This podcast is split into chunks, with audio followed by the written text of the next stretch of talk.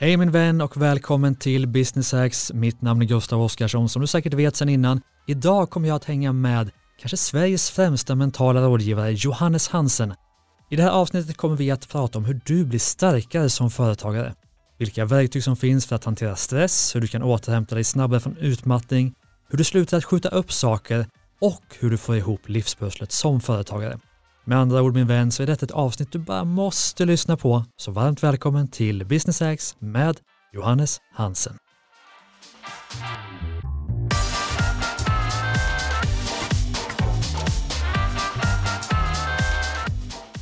Välkommen till Business Hacks Johannes Hansen. Tack så mycket. Hur är läget?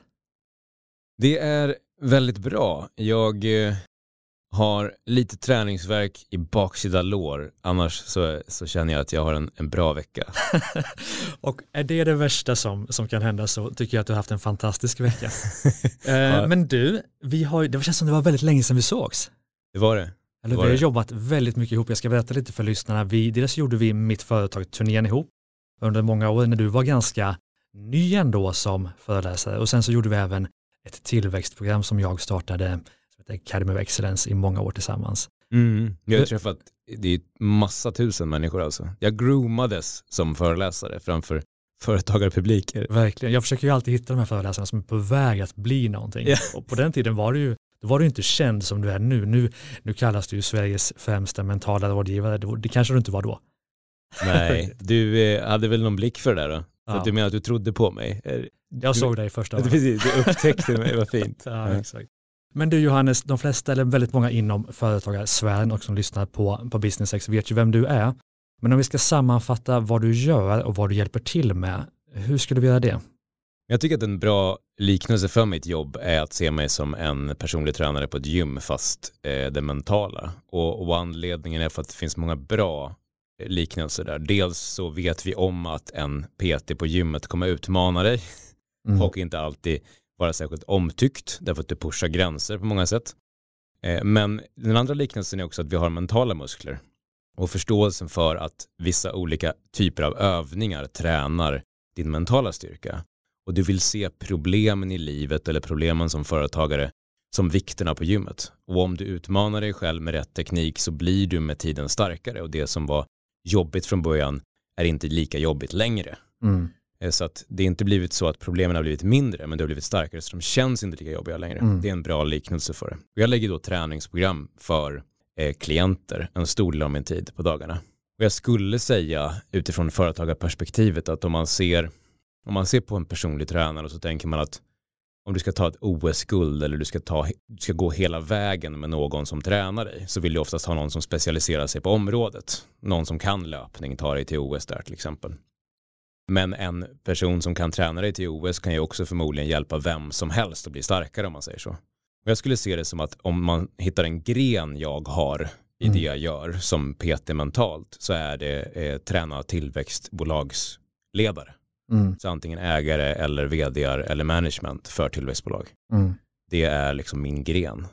Det är väl en bra bild för vad jag gör. Ja, och det tycker jag absolut. Och jag har ju funderat på vad ska vi snacka om du och jag i Business X? Och jag har väl två ämnen som jag har landat i. Och det ena är ju det som behövs just nu, för vi känner oss många kanske lite överväldigade, lite stressade, lite ibland uttråkade av den situationen som vi är i. Så jag skulle tänka att halva, mina, halva frågebatteriet handlar om just det, hur blir vi starkare i vardagen och kan hantera de situationer som uppkommer, kanske speciellt i corona, men också generellt som företagare där vi har väldigt mycket stress och press från alla håll. Men sen som det du och jag gillar mest, det är ju hur man kan levla sig själv, både som person och sitt bolag. Så min idé har ju varit att vi ska dela upp det här i två olika avsnitt, där vi börjar med att titta på hur vi kan bygga en starkare vardag som, som företagare. Känns det okej okay med dig? Jag, jag åker med, jag, jag åker med bara. Absolut. För det vi snackade om innan som jag har upplevt, nu har vi haft, när vi spelar in det här så har vi haft ett år snart av corona och jag tycker att jag personligen har hanterat det på ett bra sätt. Jag har varit peppad. Det har gått ganska bra för bolagen, inte som vi hade tänkt, men ganska bra. Men de senaste veckorna har jag känt mig lite trött och uttråkad. Känner du igen, hör du fler som har hamnat där? Ja men absolut och, och jag sitter ju nu och har privilegiet att få träffa väldigt många olika typer av man ska kalla det för målgrupper av via intervjuer i PR-arbetet för boken mm. just nu som jag släppt starkare. Och då är ju det en väldigt vanlig fråga, just livssituationen, en känsla av frustration, en stress, en oro, mm. absolut. Mm. Men om vi tar just stress då som jag vet att många upplever, det gör man ju generellt som företagare, det är så mycket att, att hantera. Finns det några verktyg som du verkligen kan rekommendera för att hantera stressen som uppstår i både under corona men också generellt när man driver bolag? Absolut, det, det finns ju flera sätt. Jag tycker att det är smart att lägga någon form av, eh, måla någon bild eller en karta här. Eh, det övergripande rubriken för hur man hanterar stress bättre är att reda ut vad stressen är. Mm. Så att hjälpa hjärnan och dig själv att förstå vad det är som stressar dig leder i många fall till att du känner mindre stress automatiskt. Och då kan vi väl hitta exempel på olika typer av stress. En, en, en generisk känsla av stress som många känner igen sig i oavsett om vi har en pandemi eller inte är ju någon typ av prestationsångest. Mm. Eller en känsla av att jag vill så mycket och det går för långsamt. Det är en väldigt vanlig formulering. Och den typen av stress ska vi hantera genom mindset i huvudsak. Alltså det vill säga insikten är att om du befinner dig på en viss platå eller en, en fas i ditt bolags, din bolagsutveckling eller din karriär eller ditt liv där du vill mycket mer och har högre mål än där du står just nu så betyder det att för att närma dig målen så kommer du behöva göra saker som du inte gjort tidigare. Mm. Du kommer behöva ta på dig utmaningar eller utmana dig själv eller utmana rädslor eller din trygghetszon på ett sätt där du tar en uppgift och säger det här ska jag leverera och jag har inte gjort det tidigare. Eller det här ska jag styra upp och jag vet inte riktigt hur man gör. Och det betyder ju att du kommer per automatik utsätta dig själv för stress. Därför att ditt nervsystem vet inte om du kommer fixa det eller inte. Du kommer mm. känna dig otillräcklig.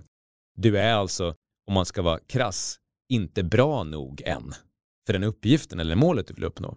Så motsvarar gymträningen igen. Du ska ta dig an vikter du inte har lyft tidigare. Och det är ju jobbigt att göra det. Mm. Så att du är på väg i en riktning mot det du vill och under tiden så är det stressande för ditt nervsystem. Du tar mm. dig an nya tyngre vikter. Och det vill du utifrån ett mindset se som växtverk. Mm. Och många på grund av att de känner sig otillräckliga får nästan en stressloop att de på grund av att de känner stress blir de ännu mer stressade. Mm. Och ett sätt att hantera det på är att bara gå med på att under tiden som jag utmanar mig själv så är det lite jobbigt och det är okej. Okay. Mm. Så det är en mindset-fråga i stor utsträckning när det handlar om prestationsångest. Så egentligen så är det inte stress på riktigt utan det är bara en, vad ska man kalla det istället då? Ja, det Eller är, är, det stress? Ja, det är stress. Det är absolut Men ska stress. man se det som, som en positiv stress? Absolut. Ja. Du ska se det som stressen av att du lyfter tyngre vikter. Ja, och, eh, den, är inte, och den är inte farlig. Nej, se det som mjölksyra. Mm. Men det finns väl även stress som är farlig? Absolut. Men jag kommer komma till fler exempel. Men jag tycker ja. att vi ska vara kvar på den för att många känner igen sig i den. Ja. Och, och det som då är värdefullt att förstå är att under processen mot att levla, om vi ska kalla det för det, eller bli starkare, så måste vi gå med på att det finns stress. Mm. Det vi kommer komma in på förmodligen senare också under våra, under, eh, våra samtal eller båda de här poddarna på olika sätt tror jag är hur mycket stress man kan hantera och i vilka perioder. Men vi ska bara först separera dem. Så ja. Det är den ena. Den, den, andra typen av stress som jag tycker är värdefull att ta upp då. Det, det som nog... är skönt med det ska jag ändå flika in Johannes, ja. det är att du är jävligt förberedd. Ja. Så att egentligen kan jag lämna studion nu så kör du på, eller Fortsätt, jag bara skojar bara. Ja, absolut. Jag, jag eh, skulle väl kunna säga så här, jag, jag har navigerat på den här terrängen tidigare. Ja. så ja. det andra jag vill komma in på är handlingsförlamad stress. Och det är snarare när du vet vad du, precis vad du vill göra, men du gör någonting annat istället. Mm. Många känner igen sig i det. Ja. Alltså, du vet, ibland är det vill göra, ibland är det borde göra. Det vill säga, du är helt säker på att ifall du flyttar den här pjäsen framåt, då kommer det vara bäst för dig. Mm. Men du håller dig fullständigt upp upptagen eller sysselsatt med annan skit istället. Och både byta ut den upptagenheten mot att skjuta ner det som är viktigast just nu. Och det skapar stress. Det är, är många kan relatera till studietiden förmodligen. Mm. Det vill säga den van, alltså det som tröttar ut ett nervsystem för en student i stor utsträckning är att man skjuter på uppgifter. Mm. Så att, och det känner många igen sig också. Man vet om att man borde gå och göra det där eller ta det där samtalet eller ringa upp kunden och säga jag kommer inte kunna leverera det här men man gör andra grejer istället, håller sig sysselsatt och blundar för det, trycker ner huvudet i sanden på något sätt. Mm. Och den stressen är också otroligt jobbig och påfrestande. Jag skulle säga att den frustrationen som många känner just nu, det är ju en konsekvens av misslyckanden kan man väl säga. Det vill säga, jag har haft målsättningar för året, en idé om hur det skulle bli och livet slog undan fötterna på mig. Vi har en påtvingad förändring av en massa rutiner. Och utifrån det mentala perspektivet, alltså mitt perspektiv när jag tittar på någon och så tänker man så här, nu ska vi få människor att må bra och göra bra ifrån sig och samtidigt ska vi förändra alla rutiner de har. Mm. Det är, ingen, det är inget bra, en bra sätt. Mm. Så att när vi bromsar någon från att göra alla saker när de vill och, och idén de hade om hur det skulle gå till och du heller inte vet när det öppnar upp igen, ja, men det är ju en beställning av frustration. Så att handlingsförlamning ska du förflytta genom att du gör det du behöver göra. Mm. Men frustration, den lägger sig om du går med på att acceptera saker. Mm. Och här kommer utmaningen. För allra, de allra flesta högpresterande personer, om du säger till dem, du måste acceptera hur det ser ut, vad kommer de säga då? tänker, mm. tänker jag fan inte göra, eller hur? Nej, nej. Så, där är utmaningen, gå med på, trots att det känns som ett misslyckande, att du inte kommer gå i mål på en del saker och sänk ribban och acceptera det. Mm. Det är vad som gör att din frustration blir mindre. Och är det då så enkelt att, men, säg till dina klienter att du säger det, men sänk ribban nu, yeah. så gör de det på automatik. Nej. Absolut inte. Nej. Det är en brottningsmatch. ja. Så att det, och där kan vi ju prata nu tillsammans om det, ja. eftersom du själv kan relatera till det. Ja. ja, så gör man det i praktiken. Där kan, man ju använda, där kan du ju använda mig i följdfrågor nu om du skulle vilja, men det är ju en stor del av det handlar ju om att faktiskt få personen att inse att den brottas med livet. Mm. Den brottas med förutsättningar som inte finns. Den lever kvar i en värld som är borta. Mm. Men jag skulle ju ha, ja men vad du skulle ha gjort är väl helt, varför skulle du någonsin leva, leva kvar i en plan som inte går att genomföra? Just det, du skulle ha gjort, du skulle ha känt och så vidare. Mm. Ja. Allt det här var ju mitt ju, jag var ju på väg dit. Mm. Ja, jag, jag sörj det. Om du säger att du har förlorat en närstående, jag tänker väl aldrig ta ifrån dig din sorg av att känna så. Men att säga, jag önskade att personen skulle varit här, ja det vill, jag, jag förstår. Mm. Men, känn då det. Mm. Men sen efter det kan du inte leva kvar i, vilket jag tror många kan relatera till ifall de har haft en förälder som har söjt sin förälder, mm. som man har tänkt, vad fan är det med morsan eller farsan? Kom över det. Det har mm. gått 20 år. Ja. Det är för att personen lever kvar i att det skulle inte ha hänt. Men lever vi kvar i det mer för att vi spenderar mer tid själva, ensamma? Helt övertygad. Helt övertygad. Mm. Jag menar en stor del av, om man tittar på, vad gör relationer för oss? Ja. Läker oss. Eller vi får prata om saker som är jobbiga. Mm. Vi får säga fan också, känna gemenskap i att fler känner sig misslyckade eller fler känner att de har gett upp saker, att det inte blev som de ville. Ja, plus eller? att vi får energi, vi får nya idéer, vi får Absolut. nya tankar som kan ersätta de här gamla målen. Precis. Vem ska du bolla nya mål med om du inte har någon att göra det med? Yeah. Fan, det där är spännande. Men okej, okay, då har vi två olika typer av stress. Ja, tre till och med nu då. Tre till och med. Brom, den bromsande, alltså det vill säga förflyttningen av rutiner. Du tvingas mm. göra förändringar mm. på olika sätt. Och det finns som sagt, eh, som vi har talat om i andra poddavsnitt, positiv och negativ stress. Yeah. Och det är ju den negativa som är farlig. Men, men om vi då hamnar där, liksom att vi, att vi känner oss utmattade, som jag upplever att många gör nu, vad, hur kan man återhämta sig från det? Ja men då behöver vi komma in på om det nu är lugnt att jag, att jag svävar iväg igen. Sväva på. Okej. Okay. Eh, för jag behöver, lägga, jag behöver lägga måla bilder så det blir tydligt ja. för oss. Ja. Vi behöver förstå vårt nervsystem. Mm. Vi har två delar av vårt nervsystem. Del nummer ett och nummer två. Vi kan kalla det för, det heter det, det sympatiska och parasympatiska nervsystemet. Och det där får man inte alltid ihop när man tänker att sympatiska är väl lite mer otrevliga va? Visst är det så? det sympatiska är, är, ett, är tvärtom, det är det trevliga. Är det så? Ja. För att det var tvärtom. Ah, skitsamma, nu, yeah. nu svävar vi. du, du spelar egentligen ingen roll. Nej. Poängen, vi kan säga, kalla det för ett och två. Ja. Eh, logiken, och vi ska inte fördjupa oss i det, om man vill fördjupa sig i det tycker jag man ska återigen då köpa min bok Starkare så ska man gå starkare, in på Starkare och även eh, Daniel Kahneman har varit inne mycket på det, till exempel. Ja. Men Starkare som Du pushar alltså inte mig, utan Kahneman istället. starkare av Johannes Hansen finns på, vart finns det? Överallt. på johanneshansen.com. Min poäng med det är att jag vill att vi ska få en enkel idé om, okej, okay, vi ser att vi har skapat en människa nu här som är liksom, eh, såklart under evolution och är ett djur i kärnan och så gör vi det jätteenkelt och tänker. Djuret ska, djuret ska både slappna av, återhämta och läka sig och det ska kunna aktivera sig kraftfullt för att både fånga byten, försvara sig eller fly. Mm. De delarna har vi. Okej, okay, så det ena systemet läker dig då och det andra systemet attackerar eller flyr säger vi. Vi gör det jätteenkelt då, då aktiveras olika funktioner i kroppen. Varav det ena då, den andra, det stressade, attackera eller fly, aktiverar ju massa funktioner i oss där vi inte återhämtar eller regenererar eller läker. Mm. Så vi säger till exempel vad som kommer hända är att allt blod kommer gå till musklerna.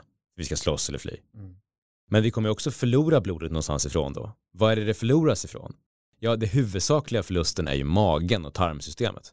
För det är ju den som behövs. Alltså, det är där det tar mest energi från oss när vi vilar.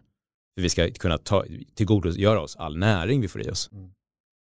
Och bara den logiken. Nu, nu går jag, försöker jag inte göra det så komplicerat, jag tar bara en sån enkel sak. Så vi går från musklerna, mer till musklerna och från magen. Yeah. Och sen inser vi till exempel då att lever du där länge då, så kommer du med andra ord inte bryta ner mat särskilt bra. Mm. När du bryter ner mat så både frigörs alla näringsämnen i kroppen, men det är inte så att det bara är det som tarmen gör, utan den, den hjälper dig också som vi har lärt oss nu om vi tittar på de här senaste böckerna och litteraturen kring mag och tarmhälsa. Det är också en stor intelligens i magen som hjälper dig att reglera en massa olika hormoner, bland annat vad som får dig att må bra, men även i slutändan får dig att kunna sova, mm. eh, till exempel då.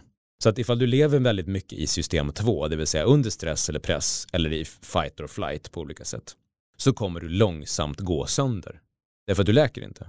Och ifall du då inser att mycket av den stimulansen vi får av liksom mobile devices och vi sitter uppe länge och vi har ljuset i ansiktet och ja, men alla de här vardagliga delarna mm. vi får lära oss att vi är aktiverade där och känner oss stressade så kommer vi märka att tidiga symptom av problem vi får med stress är ju att vi får problem med magen. Vi sover sämre. Mm. Vi tappar lite minne. Varför, varför ska du ha ett minne när du flyr? Liksom, eller, mm. Du behöver inte ha kontakt med den delen av hjärnan. Och du märker också att du blir mer reaktiv, du blir irriter lättirriterad. Mm. Därför att den, du behöver inte så mycket frontal cortex, alltså det är en som tänker och planerar. Mm. Du behöver bara ta dig därifrån och gå på instinkt. Så du blir sämre rent generellt. Samma sak en person, och det här är ju intressant som företagare. Om du tänker på att en stor del av din tid som företagare, speciellt småföretagare då, där du kanske inte sitter i ett stort konferensrum och tänker med whiteboards, utan du springer varje dag, så är du stressad. Vilka uppgifter gör du bra då? Det är en bra fråga. Mm. Och så bara ställa sig frågan, vad kan jag göra när jag känner den här känslan i kroppen? Ja, men rätt mycket uppgifter som är väldigt så här rudimentära, alltså det vill säga att du gör, du gör dem hela tiden. Det är lätt att göra, det är vanor inprogrammerade i systemet. De ska du göra då. Skicka iväg saker, vet, hämta en grej, skriva en kort text, mm. vet, den här typen av eh, mikroorganiserande. Ja men vad ska man säga, linjefunktioner, alltså ja. det, det sköter sig själv men du gör Hjärndöda uppgifter om exakt, vi säger så. Exakt. Ja. Men all typ av mer strategi, tidsplanering, alltså konsekvenstänkande, får du inte hålla på med då. Det är för din hjärna funkar inte. Din hjärna är alltså aktiverad på instinkt i stor utsträckning och inte alls använder de delarna som tänker konsekvens. Så att när du sätter dig ner och ska börja fundera på din affärsplan, då ska du absolut ha bra utsikt, sitta i lugn och ro, gärna ha mediterat inför till och med om du kan göra det eller lyssna på något avslappnande. Jag skriver i stort sett all typ av text jag gör eller förbereder i stort sett all typ av möten jag har mm. i något tillstånd som inte alls är helt vaket mm. utan det är sittandes blundandes oftast och, och fantiserandes eller se framför sig saker i ett annat tillstånd. Därför att man kan mycket, dra mycket snabbare slutsatser och på ett mycket bättre sätt. Du kan använda mer av det själv, som ett exempel. Då. Så vi, då, då, har man förstått någon form av bild här, då. karta jag målar ja. någonstans. Vad är det vi säger när vi säger utmattning? Hur tar man sig tillbaka då? Mm. Ja, men i, I praktiken så har du, om du blivit utmattad eller supertrött, så har du legat aktiverad i det systemet som pressar dig jättelänge och inte hittat något som helst utrymme för återhämtning. Mm. Och det du har gjort är ju också att du har märkt att du har blivit trött i bakgrunden. Då och då så kanske systemet per automatik vill korrigera. Så det är bara så här, hörru, liksom. Sov. Sov nu. och så en dag så bara märker du från ingenstans, blir du så jävla trött. Mm. Undrar, vad, vad, vad, är det här? Och så skickar du i dig 15 eh, koppar, ka, kaffe. Mm. Eller, eller, så, så springer du lite grann på gymmet för att få mm. upp den pulsen vad har du gjort då? Mm. Ja, då har du dopat systemet igen. Ja. Så många som tar sig väldigt långt nära väggen, de tränar sig ju in i väggen. Mm. Och det enda sättet att få energi på är att de börjar springa på bandet eller tar i väldigt mycket. Mm. För då får de till stresshormon igen. Så att kortisolet är så högt i dig till slut så att du takar och din kropp går fysiskt sönder. Just det. För du kan inte hantera det. Och då måste vi ju prata både om vad man ska ta bort Yeah. Men också vad man ska lägga till. Alltså jag tänker lägga till exempelvis meditation, ta bort exempelvis blåa skärmljuset på kvällen. Yeah. Hjälp mig. Yeah. Vad, vad, du menar vad ska vi, vad ska vi ta bort? I praktiken? Ja, i praktiken.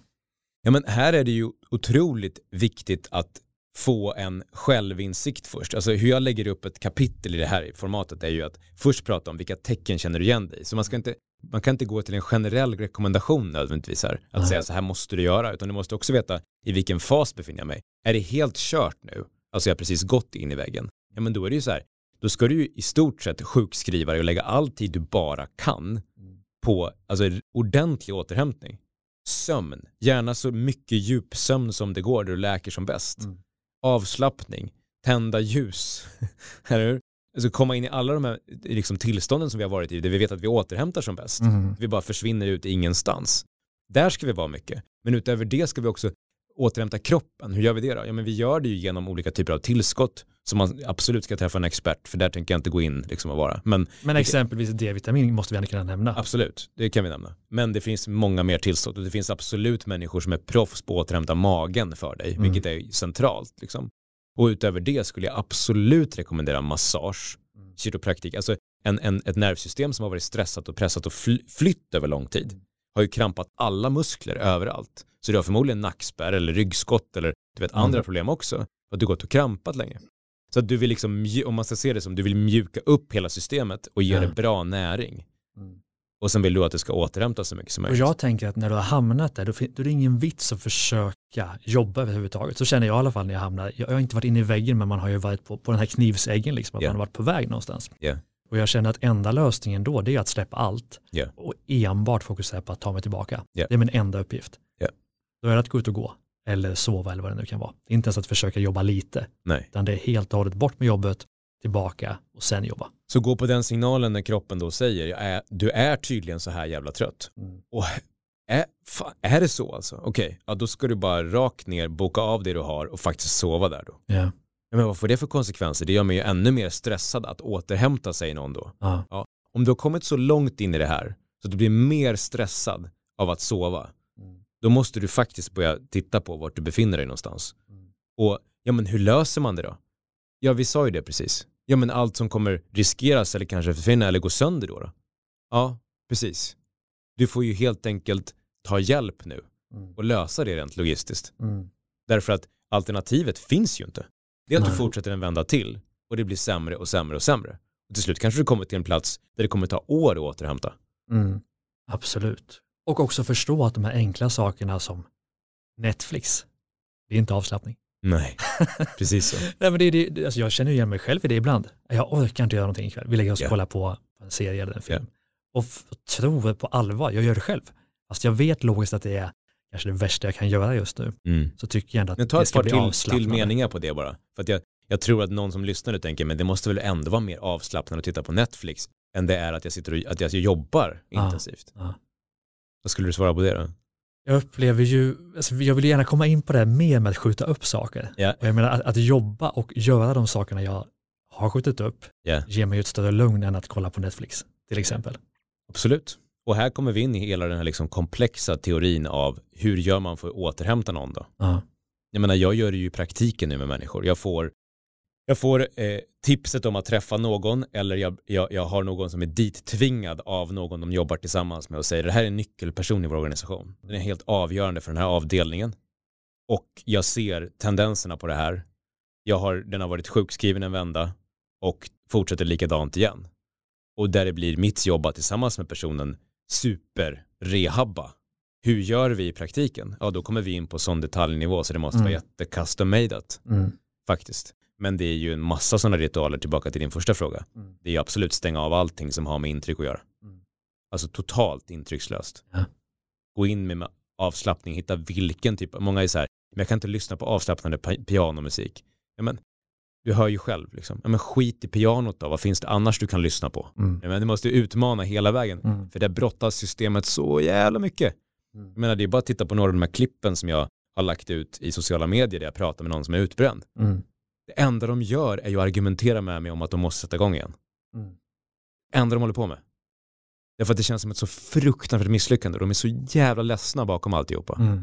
Men insikten är ju, man tänker att det känns som att man håller på att gå sönder för att man är ledsen. Men det är ju inte det. Det är din kropp är slut. Mm. Du vill också förstå vad sorg är här. Sorg är som skratt för nervsystemet. Det är avlastning av, av press och stress. Mm. Så när du känner en dag på morgonen, vilket många känner igen sig i, som är nära väggen, att du vill spy eller att du vill gråta bara. Vad är det kroppen säger? Jag är så jävla spänd. Mm. Kan du ge mig något typ av exempel på, kan du, kan du använda kroppen för att slappna av nu tack? Mm. Vad händer efter spya? Samma sak. Hjälp mig, Ja. jag håller på att gå sönder liksom Mm. av press. Så att gråt då, gärna länge liksom. Lägg, alltså, om din kropp säger åt dig, lägg dig på golvet med huvudet ner bara. Ser ut som att du har liksom dykt liksom, rakt ner och gått sönder. Gör det, för kroppen Mm. säger gör det här nu, tack.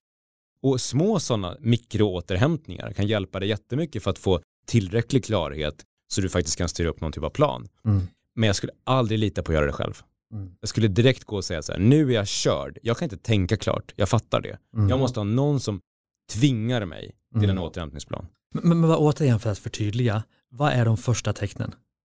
Vi kan ta dem väldigt tydligt, så kan Ja. vi ta dem rak, rakt ur boken här, ska vi göra det? Tycker jag. Mhm. Så, så går vi igenom en checklista till och med. Tidiga stadier av för mycket stress. Problem med magen, svårt att sova, ma- vakna mitt i natten, sover dåligt. Mm. Blir lättirriterad över småsaker. Uppfattar alla människor som långsamma och tröga. Det känner väl Det har varenda, jag alltid gjort. Ja, precis, känner varenda entreprenör igen sig i.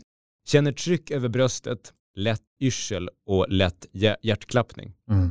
Har överdriven perfektionism och större kontrollbehov än vanligt. Mm. Så du återigen, det är inte att du, du kanske alltid har haft det. Men har Ja. du mer än vanligt, du märker att du vet, det känns nästan en ångestpåslag att jag måste ta kontroll över det här också. Som Ja. att det, det, det här är inte, jag, jag är inte van vid det här hos mig Mm. själv. Eh, orimlig känsla av vinnarskalle som inte lugnar ner sig. Det är det som tydliga exemplet när jag har samtal med människor i det. Mm. De måste vinna över att de är trötta. Mm. De är i krigan Ja, hela de, tiden. kri, de krigar mot tröttheten på ett Ja. sätt som, är, som man nästan tänker sig, men fan, hur, hur är det möjligt att du inte hör vad du själv säger? Mm. eh, dålig aptit eller tvärtom enorm aptit varpå att du kraftigt går upp eller ner i vikt. Mm. Ett bra exempel också. Du kommer börja Ja. märka att du använder socker till exempel för att bli pigg. Mm. Vissa blir också maniskt tränande så att de ska kasta sig in på gymmet jämt för att de måste få in, tag på Ja. den här kicken av energi. Akuta tillstånd då, för det var liksom tidiga tillstånd. Ja. Om det är akuta så är det bara att du tar allting fast lite grövre. Mm. Så sovit dåligt och för lite under en längre period. Stora problem med magen över längre tid. Svårt att fokusera på dagarna. Extrema kostvanor, till exempel alldeles för mycket socker, fett, kaffe eller alkohol. Känner ingen glädje eller lycka alls, bara ångest och på sin höjd lättnad. Det är Mm. också en ganska bra kompass. Ja. Man, inte, man känner att det här är inte kul, ingenting kul. Mm. Jag känner mig bara lättad när det känns som att press släpper. ja men typ också så här, fan vad skönt att mötet blev inställt. Ja, precis så. Ja. Den så här, ah, skönt, nu kan jag, vad ska jag göra istället? Jag vet inte, men jag vill bara inte göra grejer. Liksom. Eh, sen har du mer panikartat tryck över bröstet, Ja. svår yrsel, återkommande hjärtklappning. Alltid trött, blir aldrig pigg, känner att du vill spy utan anledning, gråter utan att du förstår varför, tappar minnet eller får blackouts. Mm. Alltså det värsta är ju att, att de flesta av oss känner igen många av dem på en viss nivå. Och de jag tänker framför allt på som lyssnar på detta, det är ju de som driver väldigt små bolag. Ja. Som säger att jag kan inte vara borta. Det går inte min butik, då får jag stänga ner butiken. Min massagesalong, då får jag stänga ner den. Ja. Vad vill du säga till dem? Jag vill säga till dem att du kommer behöva stänga ner den ändå. Mm. Du kommer verkligen behöva stänga ner den och förmodligen inte ens öppna upp den igen ifall du fortsätter. Mm. Och det är ju det som tyvärr blir ett tråkigt hot. Men Ja. det enda vägen framåt jag har märkt för den här typen av vinnarskallar. Mm. När de ska tävla mot mig och säga jag kommer visst fixa det. Mm. Kanske du gör ett halvår till. Ja. Men sen så försvinner pappa eller mamma ur livet för sina barn på fem till sju år. Mm. Och där om jag behöver hjälper jag ju ofta till i att jag menar jag växte upp med en mamma som var stresssjuk. Mm. På grund av saker som hon inte alls kunde påverka. Men jag skulle också utmana och säga då vad det, hur det påverkade mig, hur jobbigt det har varit för mig. Men också säga, men nu sitter jag framför mamma eller pappa. Mm. Och den här mamman eller pappan kan påverka det. Ja, just det. Men jag vill komma in lite mer sen på hur man alltså, slutar skjuta upp saker, hur man får saker att hända, hur man får saker gjort. Ja. Men när vi ändå är inne på de här ämnena, alltså, har du några fler verktyg på hur man kan få ihop livspusslet som företagare? För det är bolaget, all in, man har säkert barn och det är liksom allt det alla andra har, plus bolag med fullt ansvar. Ja. Har du några så favoritverktyg för det? Mm, men det har jag. Jag har, en, jag har framförallt en övergripande logik jag tycker är viktig. Ja. Den, är, den är ju att få ihop sitt liv handlar ju om logistik och planering. Mm. Det är bara så, det spelar ingen roll om du driver företag eller inte. Om du inte får ihop ditt liv så beror det på att du inte kan utvärdera din egen kapacitet Ja. och du har svag logistik. Mm. Där har vi det liksom. Mm. Men hur det blir så för en småföretagare i större utsträckning Mm. är för att deras logik inte går ihop för bolaget. Du och jag vet som har träffat nu tusentals av dem och tränat Ja. dem i träningsprogram över tid. Ofta så kliver man in i en business, man är ny på den och ska skaffa kunder och man sänker sitt pris. Eller hur? För man går in för att få kunderna. Ja. Men det är väldigt få som justerar upp priset i den takten som de behöver. Mm. Så deras grundläggande affär är inte lönsam. Och har man drivit verksamhet i flera år, du har de här första åren där du får pressa dig som fan och det är rimligt. Mm.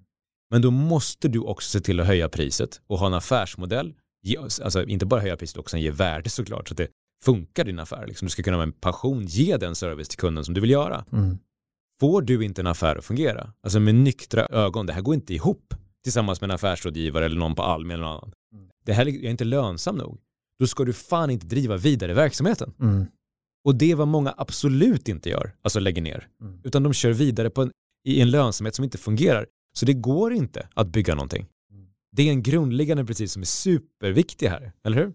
Ja, och jag upplever, bara flika in det, att jag upplever att många bolag jag har varit med och coachat, Ja. de tänker att okej, jag har ju min 40 timmars vecka, det kommer säkert jobba mer än så, men de på något sätt antar att de ska kunna max, ha maximal prestation varje timme. Ja. och bygger sitt schema efter det. Att Ja. Den här veckan kommer vara perfekt. Och det vet man ju att kanske 20 timmar kan vara effektiva om man har varit med ett tag.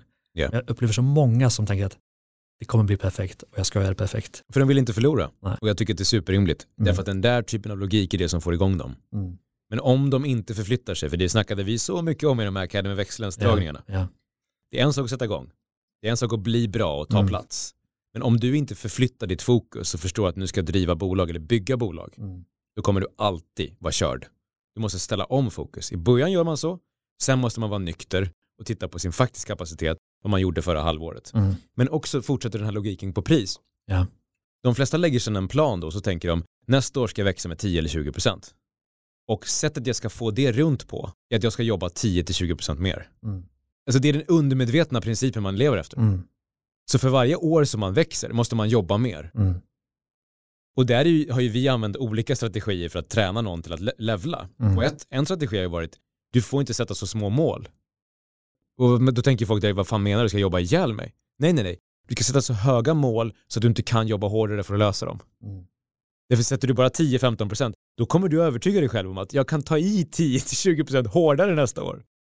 Och då kommer du gå sönder över tid. Mm. Men om du säger jag ska växa med 50 eller 75 eller 100%, Mm. då inser du att du kan aldrig göra det ensam. Och det är det som är så jävla intressant för att bygga ett 100 miljoners bolag Ja. kontra ett en miljoners bolag. Ja. Du kommer jobba lika hårt. Ja. Det spelar liksom ingen roll. Du kan du, jag kan inte svära säger min mamma, men du kan lika gärna bygga ett 100 miljoners bolag. Ja. Du kommer inte jobba mer, förmodligen kanske mindre till och med efter ett tag. Det är smartare, därför att det är ju om vi ska gå till, till slutresultatet av procent Mm. som lyckas bygga 100 miljoner ska vi också vara, vara ärliga och säga att det är väldigt få som lyckas. Så är det. Men det är smartare att ha ett mindset och bli tränad i ett mindset av att du ska skala till den storleken. Mm. Så du tvingas fatta massa jobbiga beslut och framförallt ta konflikt och rensa ut dåliga kunder och höja pris tidigt. Mm. Så att du har självrespekten nog att kunna ha ett liv som fungerar. Mm. Det är slutsatsen. Den är helt avgörande för dig. Annars så kommer du aldrig få runt det. Och så många borde inte driva verksamhet. Därför att de pajar sitt eget liv och andras också. Mm. Och jag upplever att många tycker att det är coolt att jobba mycket. Mm. Nej, men jag kör 70 timmar, det är 80 timmar Ja. nu och man tycker att Ja. man är häftig när man säger det. Jag tycker bara man är jävligt dålig. Fast jag själv gör det såklart. Men... Ja, men jag, jag, Du förstår jag vad jag menar. också, I Ja. så fall är du också värdelös. Ja. Nej, det gör inte jag. Nej, men, ja. Jag vill skryta åt det andra hållet. Ja. Jag lägger mycket tid på att förlöjliga det där resonemanget. Ja. Jag står aktivt i liksom fikarum när någon säger ja det är mycket nu och så säger jag Ja. vilken jävla förlorare du är. Ja. Jag håller ju på så, därför att jag vill skapa andra kulturer. Jag tycker inte att det finns någonting fint överhuvudtaget med att jag loggar en massa timmar för att man tycker sig, känner sig märkvärdig. Ja. Jag jobbar otroligt mycket, Mm. men det är ingenting jag, du kommer någonsin höra mig skryta om. Nej. Jag kommer inte prata om att jag jobbar mer än någon annan och därför är det här och det här är fel om man gör så här lite. För rimligen hade du varit jävligt duktig på det du gör så hade du inte behövt jobba så mycket. Lite den teorin försöker jag tänka. Ja, den är fin. jag ska men inte säga det till dig.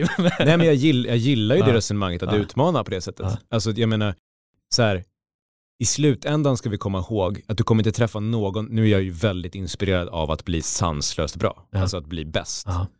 Eh, Och du kommer inte träffa någon som är bäst som inte har jobbat typ Absolut. ihjäl sig för att göra det. Så är det. Men med det sagt, tillbaka till systemen. Det jag ser som hela min filosofi är ju att vara riktigt bra på att förstå systemen. Det vill säga kroppens system. Ja. Attack och vila.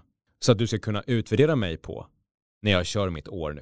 Mm. Du ska kunna komma hem till mig och göra blodprov på mig utan att jag ens är med på det. Mm. Och så har jag bra kortisol. Mm. Ja? Det, är min, det är min slutsats. Alltså det vill säga, jobba precis som du vill, Mm. men fatta vad du gör mot dig själv och andra och din omgivning. Mm. Logga 80-90 timmar, om du nu kan och din kropp uppenbarligen fixar det. Mm. Då är du en atlet och det är coolt, Mm. absolut. Men idealet är inte antalet timmar, utan idealet är absolut det du också säger. Mm. Tillväxten och produktiviteten och ifall du snarare har en livsfilosofi där du kan anställa en massa bra människor som gör jobbet åt dig och du äger bolaget, det är väl ascoolt också. Mm. Så det finns inget rätt eller fel här. Nej. det är filosofin som du säger, när det finns en märkvärdighet i hur mycket man jobbar, när någon egentligen borde säga, men hör du som jobbar 80 timmar, du har ju inte ens ett socialt liv Mm. och du är ju en dålig människa mot din familj som du säger att du älskar, fast du tillbringar mer tid med andra egentligen. Mm. Vad, vad, fan, vad fan är det om då? Det här är ingenting du borde skryta om. Ja, Så att, alltså, bli utmanad i livsfilosofi istället, att prata om helheten. Så här, jag menar, jag har ju en enorm respekt för en- en person som har bestämt sig. Sen skiter jag i vad. Fast då måste den personen inse, vare sig det gäller dig eller mig eller den som lyssnar, att ska du jobba mer så måste du vila mer. Eller? Absolut, du måste vila effektivare. Ja. Eller effektivare. Och jobba effektivare och vila effektivare. Ja, alltså ska du få hävstång på dig själv så måste Ja. du se till att du både, har både och. Det går, det går inte annars. Jag menar, därför har jag ju fått sån enorm insikt av att jobba med atleter så tidigt i mitt liv. Mm. Jag kom in i, liksom, i eliten av atleter i väldigt tidiga år. När jag gjorde det så insåg jag hur deras träningsprogram såg ut. Tillbaka till det du sa tidigare, att Ja. man kan inte jobba och pressa sig själv jämt. Mm. Nej, men framförallt att se, se träningscyklerna för någon som är bäst i världen. Men du tror att de tränar hårt hela tiden? Så fan heller. Mm. De har ju uppbyggnadsfaser. Sen Ja. har de ju återhämtning. Och, och, och de, har de en bra tränare så tvingas de ju när de bara, Mm. jag kan köra ett pass till. De får ju, alltså de får ju stryk Ah, av sin tränare om Mm. de har varit ute och fusktränat. mm. För att de måste återhämta nu. Mm. Eh, hur mycket kul de än tycker att det är så måste de fatta att ligament och leder måste anpassa sig till nästa Ah. nivå. Och det som är intressant här är ju att problemet är inte att jobba hårt och mycket. Problemet är den effektiva vilan. Det har vi. Work hard, play hard, rest Ja. hard. Om du vill sammanfatta det så. ja, fan. Någonting måste jag säga. Ja. Men du, alltså, det jag egentligen ville prata om också det var ju att, att sluta skjuta upp saker. Ja, alltså, jag älskar och den formuleringen. Det jag egentligen ville prata om. Ja. Ja, men också träna sin förmåga att få saker gjorda. Ja. Men är det, liksom, är det på något sätt felformulerat? Ska vi, ska vi hela tiden sträva efter att få saker gjorda? Att bli bättre på det? Eller Ja, ska vi snarare sträva efter att, att delegera till exempel? Men det beror ju på, alltså delegera är också att få saker gjorda, det blir en lek med ord Ja. kanske. Alltså, men du ska ju absolut, produktivitet och effektivitet är värdefullt att skilja på. Alltså det effektivitet är att man får saker snabbt, liksom ur, man får dem gjorda, medan produktivitet är att man får rätt saker gjorda på något Ja. sätt. Och att vara otroligt produktiv som person, att kunna snabbt kunna titta, det ser jag som, det är det som är häftigt med erfarna människor som är skickliga Ja. i ett område. Man kollar snabbt på en, en palett av uppgifter och säga, den, den och den ska jag göra, resten kan vi ta Mm. bort. Det vill säga vara produktiv, Mm. inse, om jag tar de här stora avgörande puckarna framåt nu, så kommer allt lösa sig, jag behöver inte bry mig om det lilla. Ja. Och det är vad en oerfaren företagare gör, är ju skjuter på allt. Mm. Och sen blir du bättre och bättre på att utvärdera vilka kunder du ska ta kontakt med, vilka kunder du ska utveckla till större kunder, men du blir också bra på att se vilka samtal ska du ta med personalen, vad löser sig självt. Nu när jag jobbar med tillväxtbolag som ska växa väldigt snabbt, alltså Mm.